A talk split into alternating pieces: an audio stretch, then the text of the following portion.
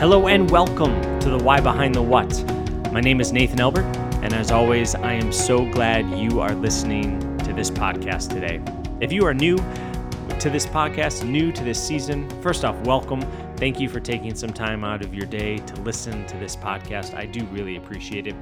In this season, we've been looking at how ancient and contemplative spirituality can ultimately lead us to union with the divine. And in this episode, I interview Steve Wiens as we talk about just that.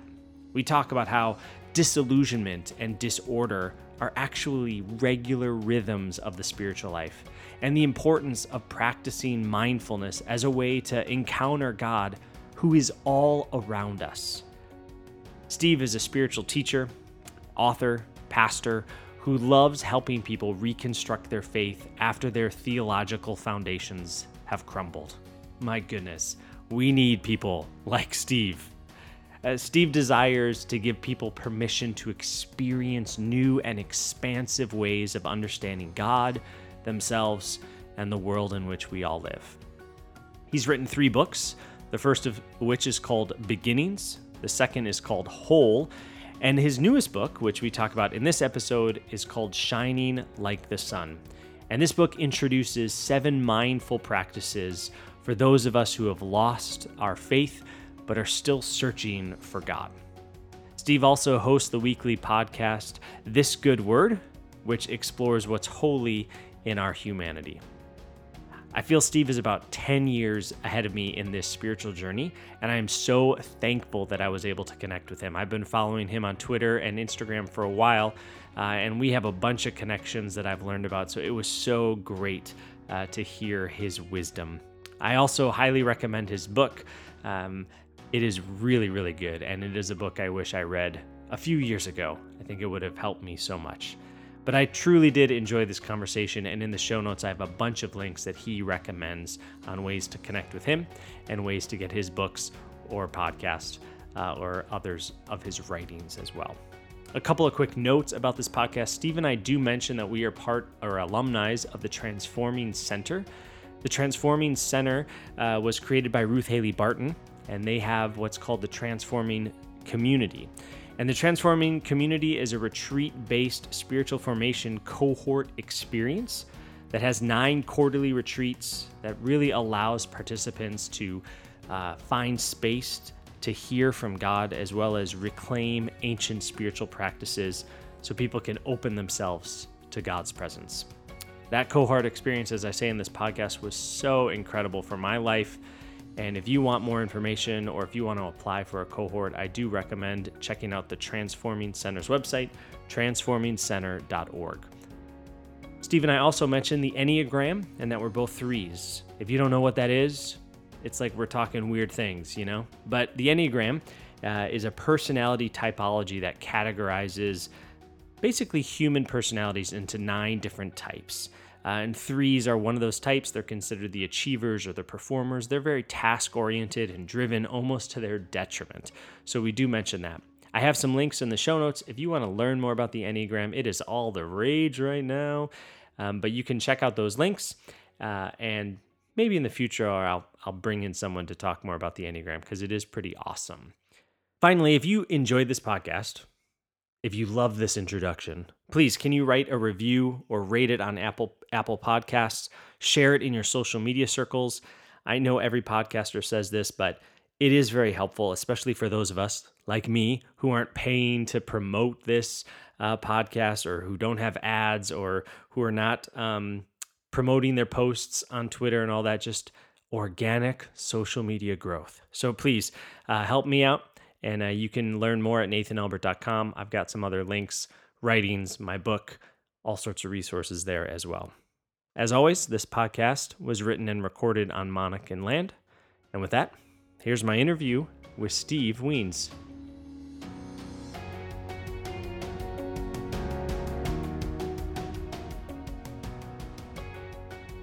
Well, Steve, welcome to the podcast. Thanks, Nathan, man. It's great to be here we um, have a, a, few random connections, um, so it's fun to connect over FaceTime and on a podcast. Yeah, what which transforming community were you a part of? I was part of uh, 13. Okay, cool. Yeah. What were you? I was you were, you were early- six, way back Oh, in so you were six. So I okay. started in 2011, and then I was done in 2013. You know, so Yeah. it's been a while. It really has been. Yeah. I bet. I mean, it, I know it's changed a bit, uh, but probably not not too much. Yeah. I would say, I mean, the name of it says it all. It was probably one of the most transforming experiences of my personal and spiritual life. Um, Yeah. So I'm, I'm, in, I'm so grateful for it. what What got you into it? Like, what made Wait, you sign up for Uh, it? You're interviewing me well, I, of a sudden. am just curious, and then we, we, we can go right back. But Yeah, yeah. know, we're talking. Um, we're talking. You know what's funny is I heard about the transform. Well, I heard about Ruth. Yeah. Uh, Ruth Haley Barton. Probably when I was in college, a Yeah. friend, a youth pastor friend, gave me a book of hers, and I kept it on the shelf for about 15 years or however many years. Eventually, got rid of it, and then found out about the Transforming Center. So I first saw Ruth speak at um, a pastors' conference Okay. at Midwinter. Yeah. Um, thought I should sign up for this. Saw the cost, saw the commitment, saw how much, you know, two years. I was like, I can't do this. A few months later, it popped up again. I don't know, in an email or something. Mhm. And I was like, I should do it again. Got through part of the application. And then about two months after that, I just went to my my church at the time and said, I'd love to do this. Yeah. And they're like, go, go oh, for it. That's great. Um, so it was, yeah, so it was good. Oh, that's So, great. Yeah. yeah. Um, I think I was at that midwinter when she spoke. That was just two You or might have been. three, four years ago. Yeah, right? it was I mean, four years ago, maybe. yeah. Maybe it Oh, was even gosh. longer. Yeah, I have trouble with time, but um, but I remember her speaking there. Yeah. yeah.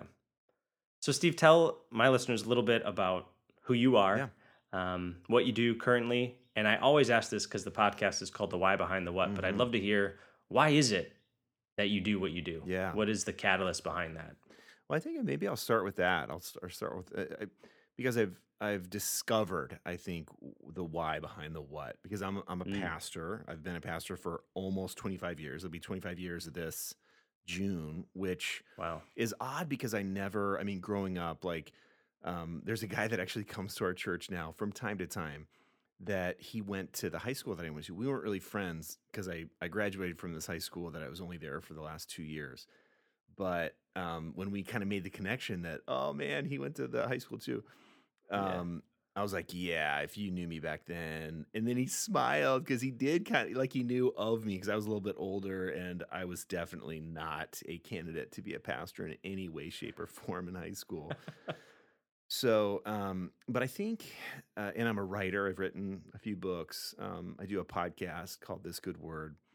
And all those things are really centered around helping people um, these days, anyway, I would say the last 10 years maybe, to reconstruct a faith that has just stopped working for them. Mhm. Um, I found in the last three or four years, for sure, ever since the 2016 election, um, that so many people are number one disillusioned, but number two, uh, uh, overwhelmed by the selective outrage that they read from all sides, and yeah. because so much of it is centered around politics plus religion plus evangelical subculture. Um, I just find myself, Nathan, talking to so many people, uh, r- literally several a week. That it- they're, and it's so funny because they'll email email me, and they'd be like, "Hey, do you have some time to talk?" And I'll know what they want to talk about. You know, like I'll just, and I never, I just, I always wait. You know, oh, what, what do you want to talk about? But it almost is always something about a faith deconstruction and reconstruction. So, Yeah. what I find myself feeling the most joy in is not just helping people deconstruct, but that is, I think, so needed and so helpful. But then really giving people permission and some foundations to rebuild something that really works for them. Mhm. Um, I've, um, you know, so yeah, I- I think that's probably the shortest I can make it. Yeah.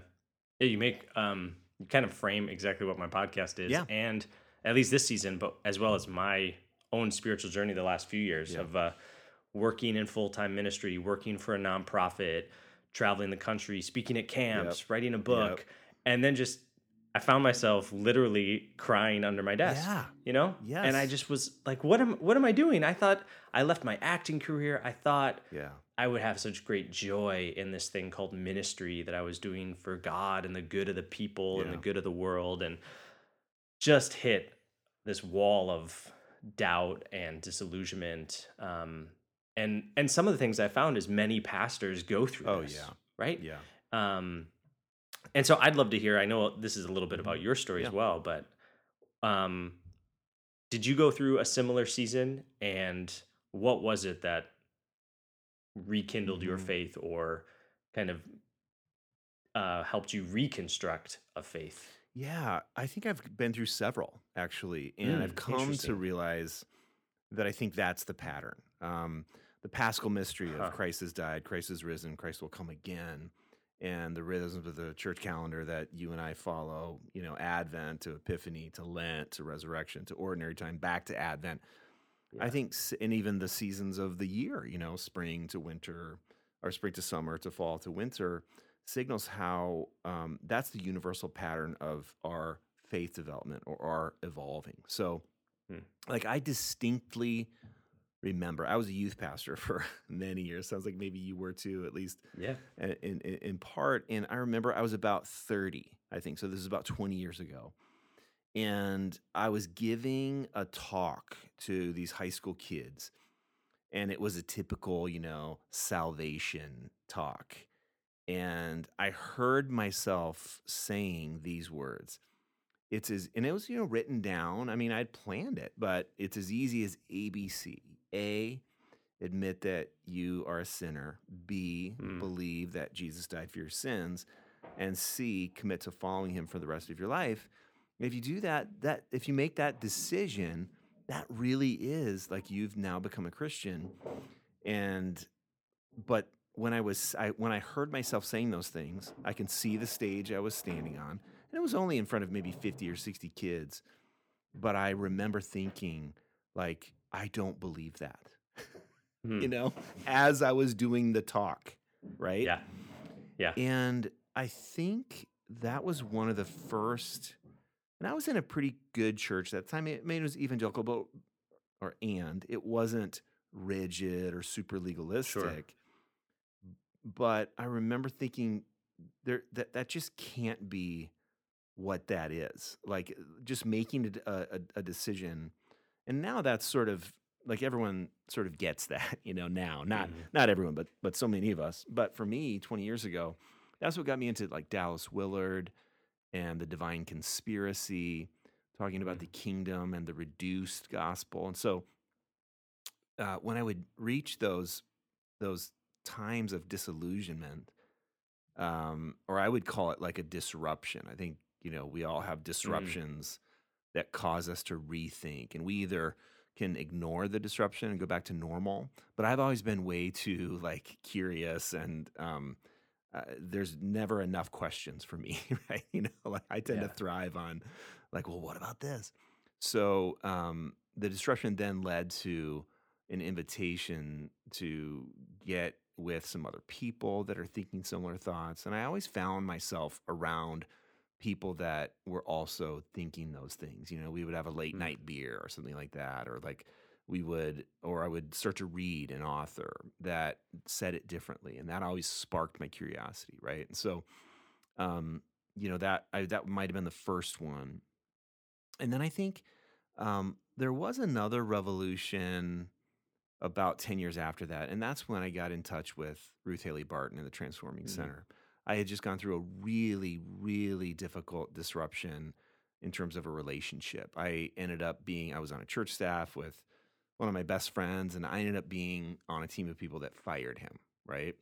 And it was devastating. And um, we didn't do it well, even though we thought we did at the time. Right. We thought, you know, yeah, this is the right thing to do. Um, I, someone handed me a Ruth Haley Barton book, just like you, Strengthening the Soul of Our Leadership.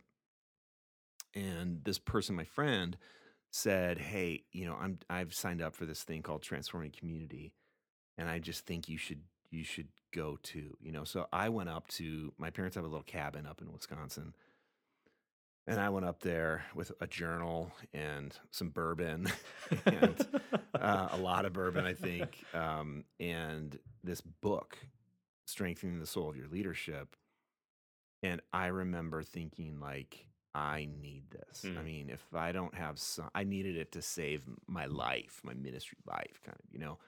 And I don't know that it saved my life, but it definitely rooted me in something. That's when I really fell in love with fixed hour prayer, hmm the rhythms of the church calendar. That's when I learned that sitting in silence with God, like that's actually like when you get to the place in your prayer where you realize, I don't want to just keep babbling on and on spontaneously. I actually want to either sit in the prayers of the saints or sit in silence. hmm And at first you think that's failing. You think like I've I've lost my ability to pray. You know, I've I can't pray.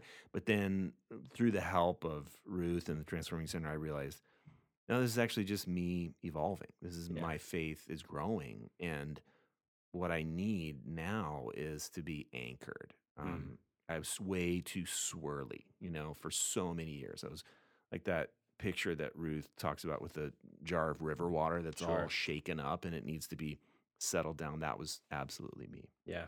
I keep actually So- jars. I keep jars of those all over my you? office. I have Oh my two or three, and then I I've made little mason jars of them to give out to f- students when they Yeah. come into my office. So overwhelmed, you know, and you can tell they're shaken oh, up. Oh, And yeah, I, I just show them it sure. and say like, "This was an image for me." Um, That's it's a great idea, man. Yeah. I mean that you actually have those to show yeah, people. it's just a it's a good tangible Yeah. thing. Um, I love it.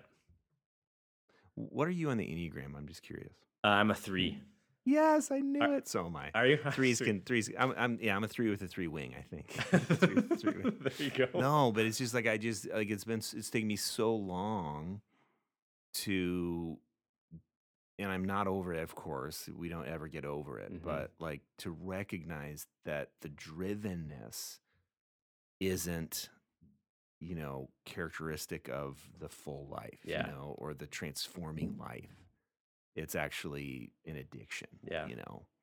And what makes it hard for guys like you and me and men and women like you and me, I think, that are doing good things, you know? Like, how are you going to argue with doing a podcast on, you know, the why behind the what? I mean, that is fantastic. Like, people should do that, you know? But then if it becomes, anyway, Right. for me, if it becomes the drivenness, then Yep.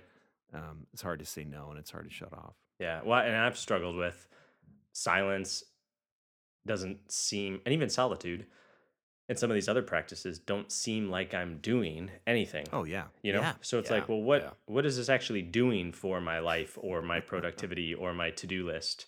Um or or how am I how is this going to make me different in when I'm done?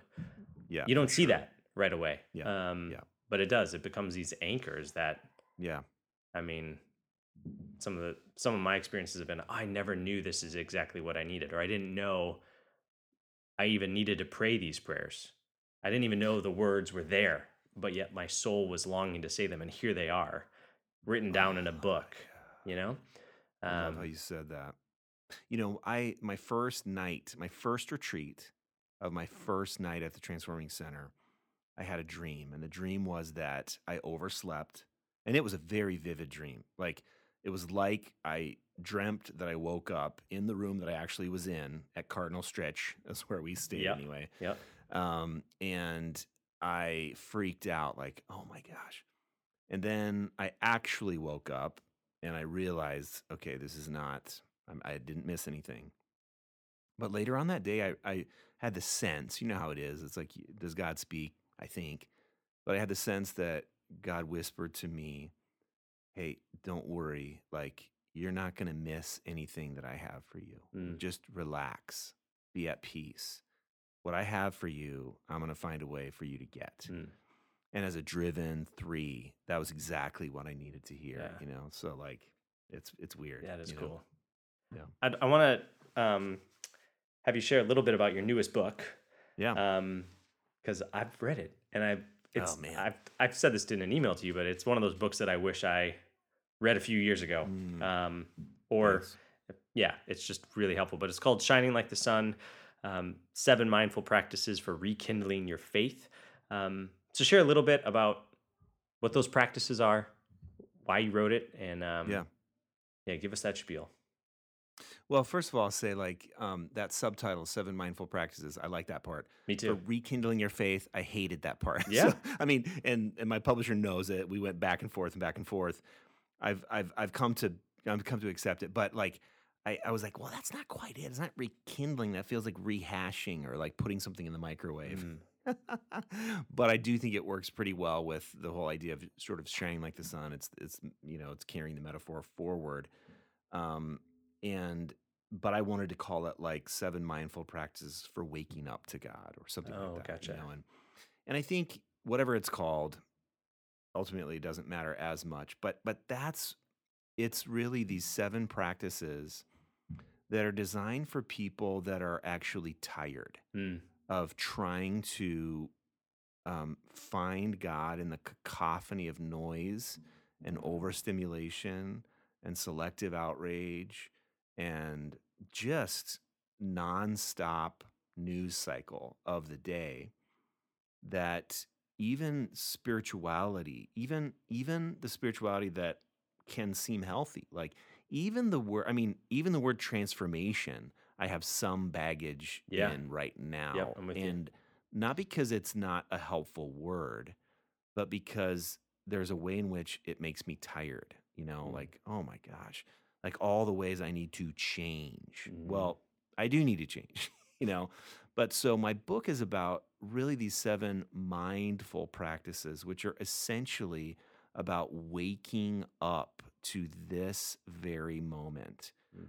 where i believe god exists in the eternal now waiting for us to simply return to awareness Mm. Right? And so like one of my one of the practices of the book starts with the practice attentiveness.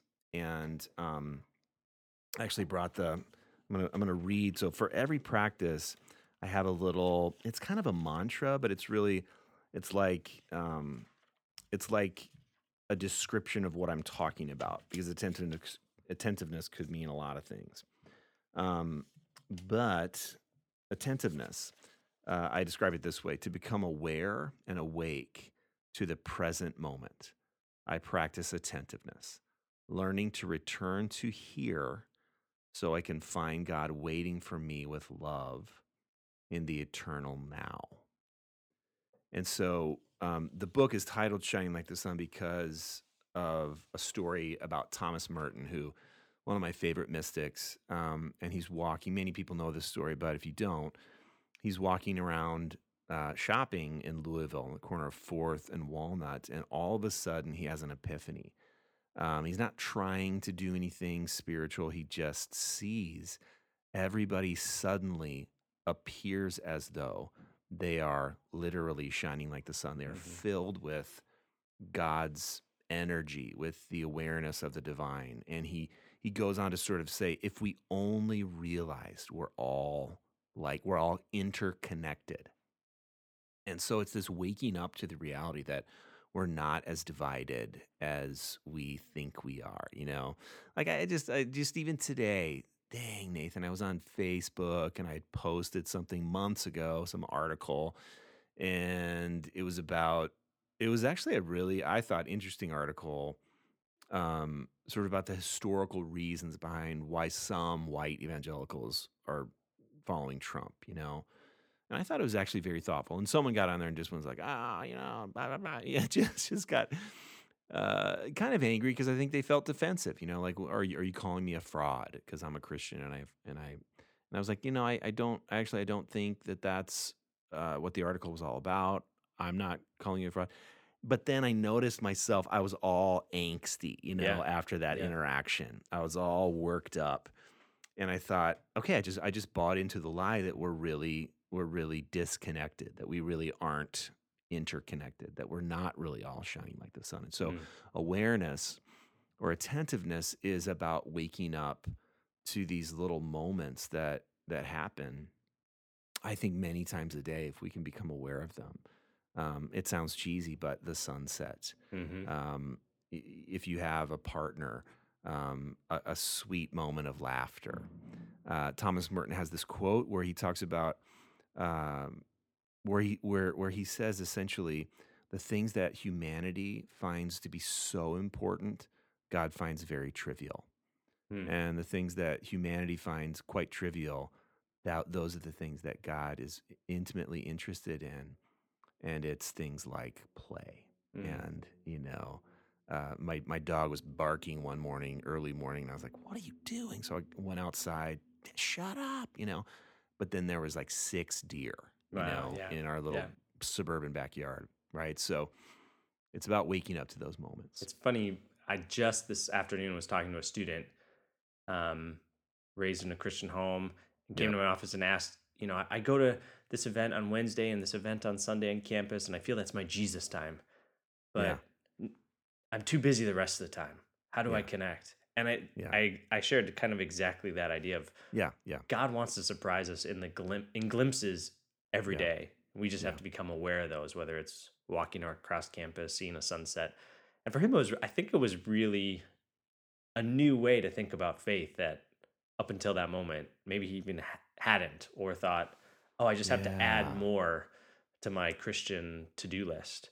But instead, it's becoming aware of the divine all around you, right? Well, I can I can even picture that that conversation just seeing your eyes right now. Like he came in and he didn't say it, but like that's kind of tiring to think about focusing his attention on Jesus Yeah. apart from those Wednesday right. programmatic times and you're like no it's really just waking up you know it's just like it's as it's as simple as waking up Mhm. and i do think that's refreshing and delightful instead of burdensome Yeah. you know um yeah Do, do you find those of those seven practices that you share in the book? Yeah. Are there some? I mean, are some as easy as waking up, or are there ones that are, you find to be more difficult? Well, um, so one of them is conversation. Mm.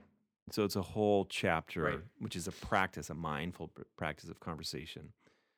And I do think that one takes a little more effort. Um, and because I think ultimately it's about um, it's about the f- realizing that we think we see reality you know, like when I'm talking to someone, when I'm reacting to the person I was reacting to on Facebook Yeah. that I just told you about, we think we're seeing reality in ourselves and in someone else, but it's so overlaid by our implicit biases, by our the tribe that we Mhm. are in, whether we know it or not, by the defenses that you know that we feel, the things that get defensive in us when we react. So all these synapses are firing.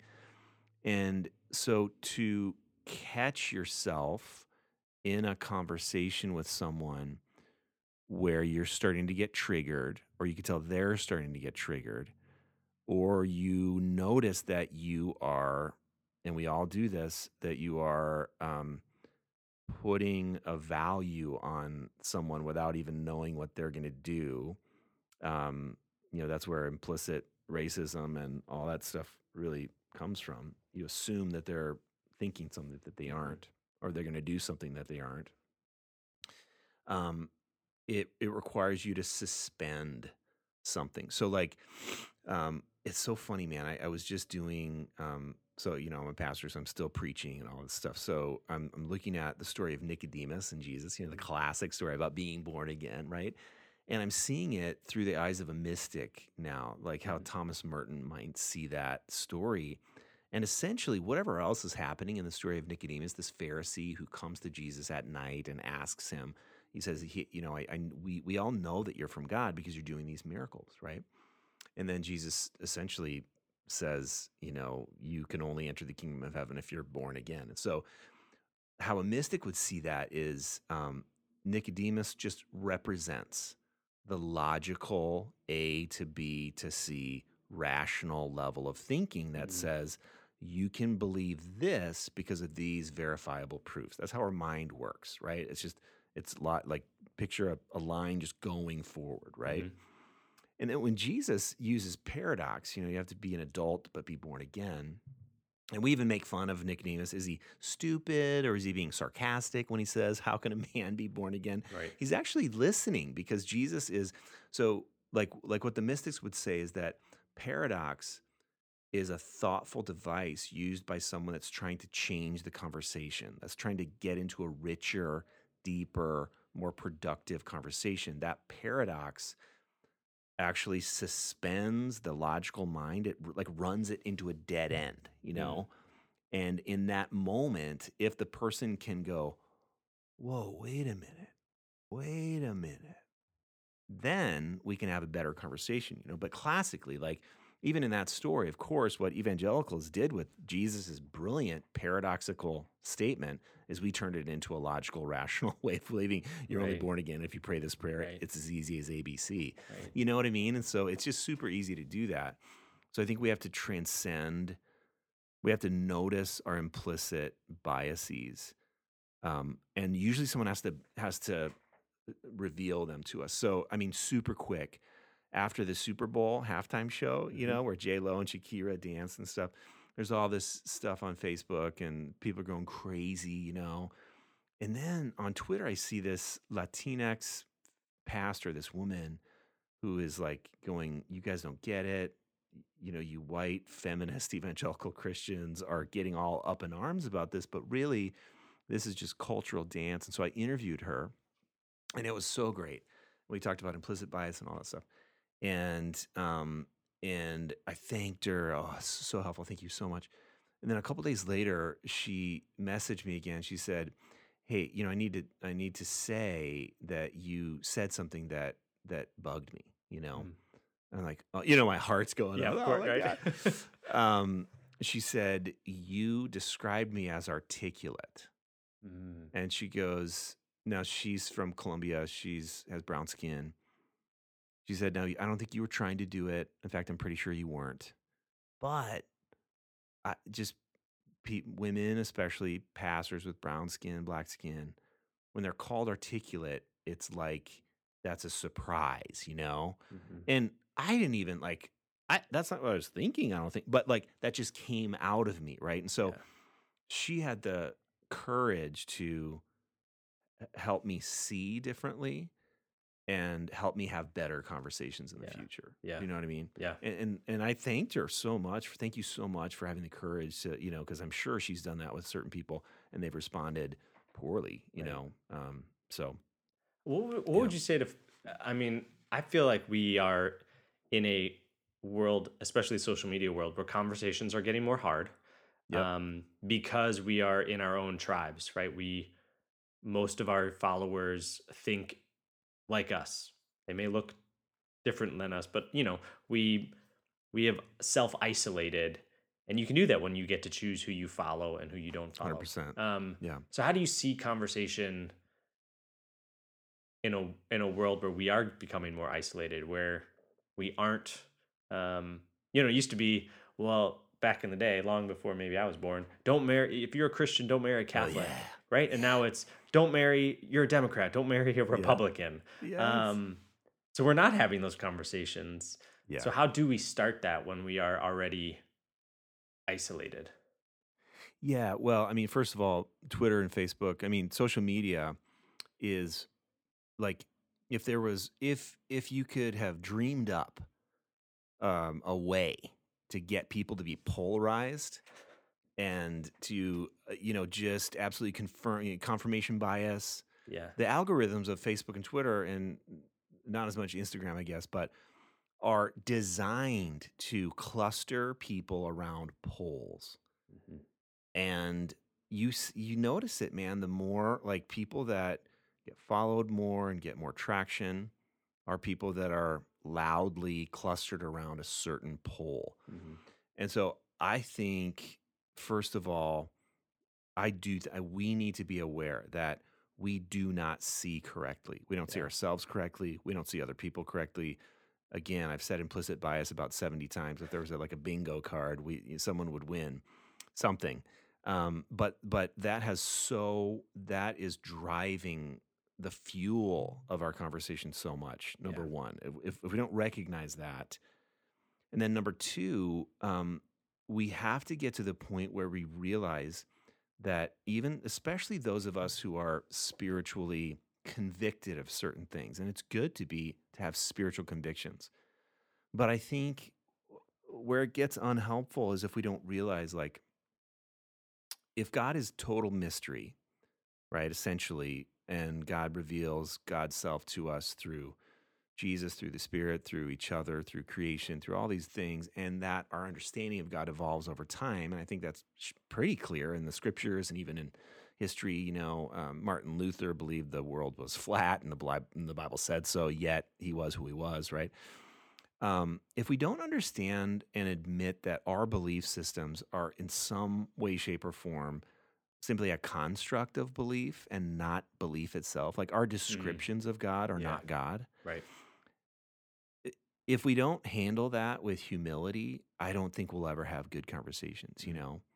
But if we do, then we can have curiosity when someone says something to us that doesn't seem to jive with what we think, right? And I think it's not about, and that's not about saying no one can have any convictions or everyone just needs to land on the same plane. I think what a boring world that would be, right?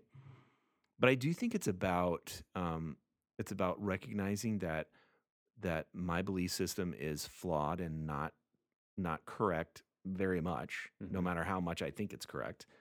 Two, I can learn anything from anyone that's Mhm. thoughtful and wants to be in a conversation. Yeah.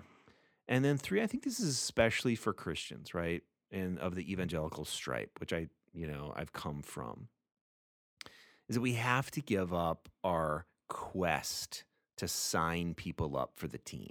You Mm. know, we just have to stop categorizing people as in or out, believer or non-believer. It's just not helpful anymore. It just Mhm. leads to it leads to colonialism Right.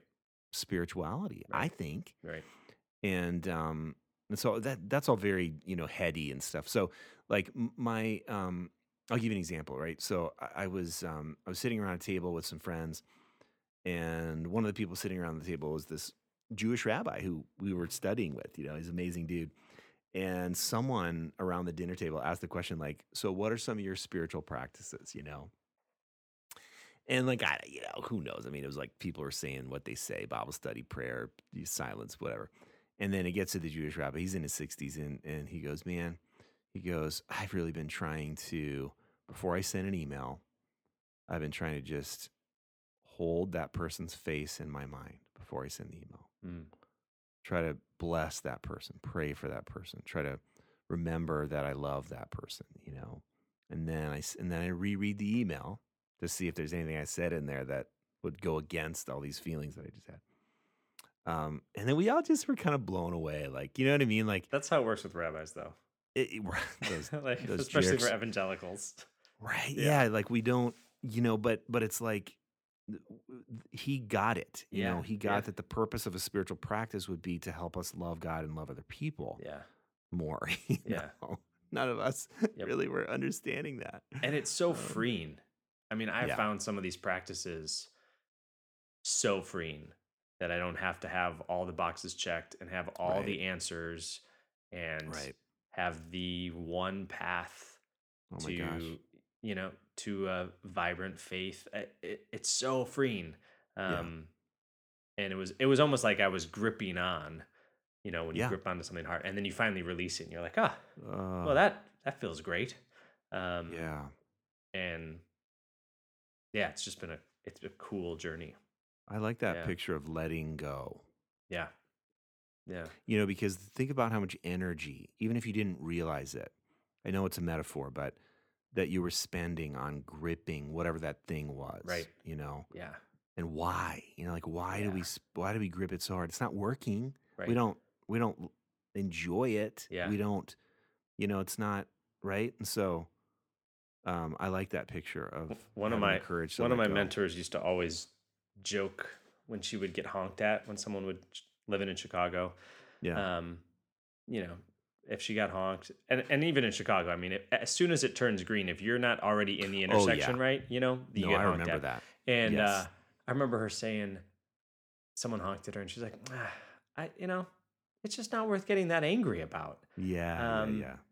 And I, I've that's been I've come back to that phrase many times, especially with social media, Oh yeah. um, church debates, theological debates. Yep. Um, when I, like you say, getting attentive to your emotions, getting riled up, to finally c- become aware and say, wait a minute, I, Mhm.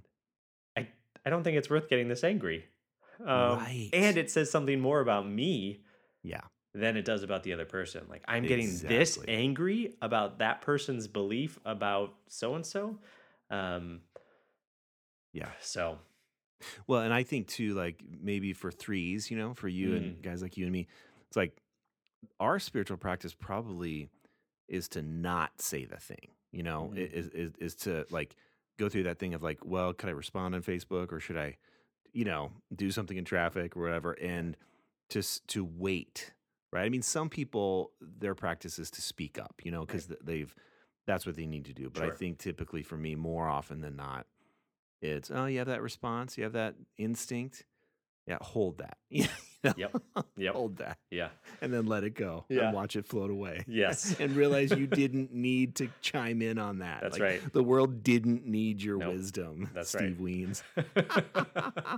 Uh, yeah. So share uh, briefly if you if if you're if you're listening if someone's listening to this they're new to mindfulness they're new to attentiveness even some of this this journey of kind of these newer practices what um what would you say to someone just starting out or who's Yeah. trying to become more attentive Well, so I would start with a story, and I, I start my book with this story. Um, but then I'll then I'll describe what I think mindfulness is, Yeah. or at least the way I'm using it. But so the, so the story goes that it's an old ancient story. I, I found it in this brilliant book by Deborah Adele called "The Yamas and Niyamas." It's these ten jewels of yogic thought. You know, things like practice nonviolence. And anyway, so the story goes that after creation, God is sitting with uh, the elders, whoever the elders are, uh, and God runs into the elder boardroom and says, oh, "I've got a terrible problem."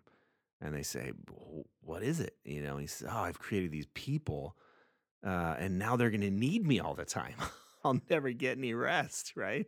And so the elders are like, "Oh man, well you got to find a place to hide. I mean, maybe on top of a mountain or you know underneath the ocean." And and God says, no, no, no, no. The people are too inventive. Like they're too.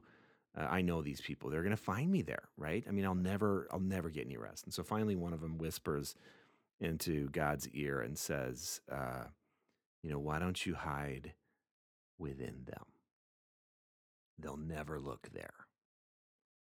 And I think that story is both illuminating and beautiful Mhm. and also a little sad, you Mm. know, that most of us spend so much time in. I mean, even most of us who want to meet with God and like who desire union, communion with God, we end up so tired and placing so many expectations on our moments that where you sit in, Mm. in the silence and meditation and and now we're going to do this to meet with God. But I think there's a there's a beauty in if it's true that that God breathed the ruach, the breath, and Mm. this is Genesis one and two. You know, before any bad thing happened, before the fall, before sin, we were imbued with the Spirit of God, the energy of God, the the creativity of God. We were made in God's image. We were given God's Spirit, and therefore, I believe we can say that we carry the divine spark of God. And so, um, I don't think that means we are God. And why does that have to mean we are? It doesn't. But that God is accessible by simply returning to where I am. mm-hmm. And I think mindfulness is simply, if you want to have the simplest definition, it's simply returning to doing what you're doing in the moment. Brush your teeth while brushing your teeth. Eat your food while eating your food. Thich Nhat Hanh is a great example Yeah. of this. And, you know, he, he talks about sort of like when you eat a piece of bread, lift up that piece of bread. Imagine the soil from which it sprang from. Thank God for the sun that made that wheat kernel grow. Thank God for the hands that, you know, and then when you chew that bread, enjoy it. I, I have a practice in the book that, um, you know, for those of us who, who drink coffee, I mean, I definitely do, right? But like it's a it's a sincere, beautiful spiritual practice to mindfully sip Mhm. that coffee, even if it's just the first sip. But you're just going to enjoy that coffee instead of rushing to you know, carry it, that cup from here to there when you're about to jump in the shower. You're going to brew it. You're going to smell the smells. You're going to uh, let the warmth go down your throat. And that's the whole purpose of it. It's not to do anything else. And when we start doing th- those kinds of things that way, and it's going to seem like you're doing nothing, just like silence feels like you're doing nothing. But as you habituate yourself to enjoying, okay, let's say let's say you have a glass of wine or a glass of scotch at night, you know? Do it with scotch. I mean, sip that scotch, let it if it's peaty, let this flavor swirl around your mouth. Enjoy it, you know, don't be thinking of your next scotch that you're going to maybe drink. Um, when you as you start to do that, then you automatically start to be more and more present to the person that you're sitting with. Yeah. You're automatically more aware of yourself and what God is doing in and around you. And those that Thomas Merton thing of like realizing you think the dog is just barking and that's super annoying. Then you go outside and you realize, oh yeah, the dog is my Mhm. master. The dog is the Jedi master who's trying to teach me to look for the deer, you know? Yeah. And again, is that super cheesy? I don't know. Maybe I'm just tired of working so hard to get nowhere, Yeah. you know, Yeah. memorizing scriptures or or or placing so much emphasis on you know this worship experience better be good this vacation better be good this date with my wife better be good uh, because then i have to get back to the normal grind you know that's just we're imposing that life on Yeah. ourselves Yeah. and mindfulness slowly allows us to recognize that every single moment if we learn how to inhabit it can be a gift might not be happy every moment or even peaceful. Mhm. um,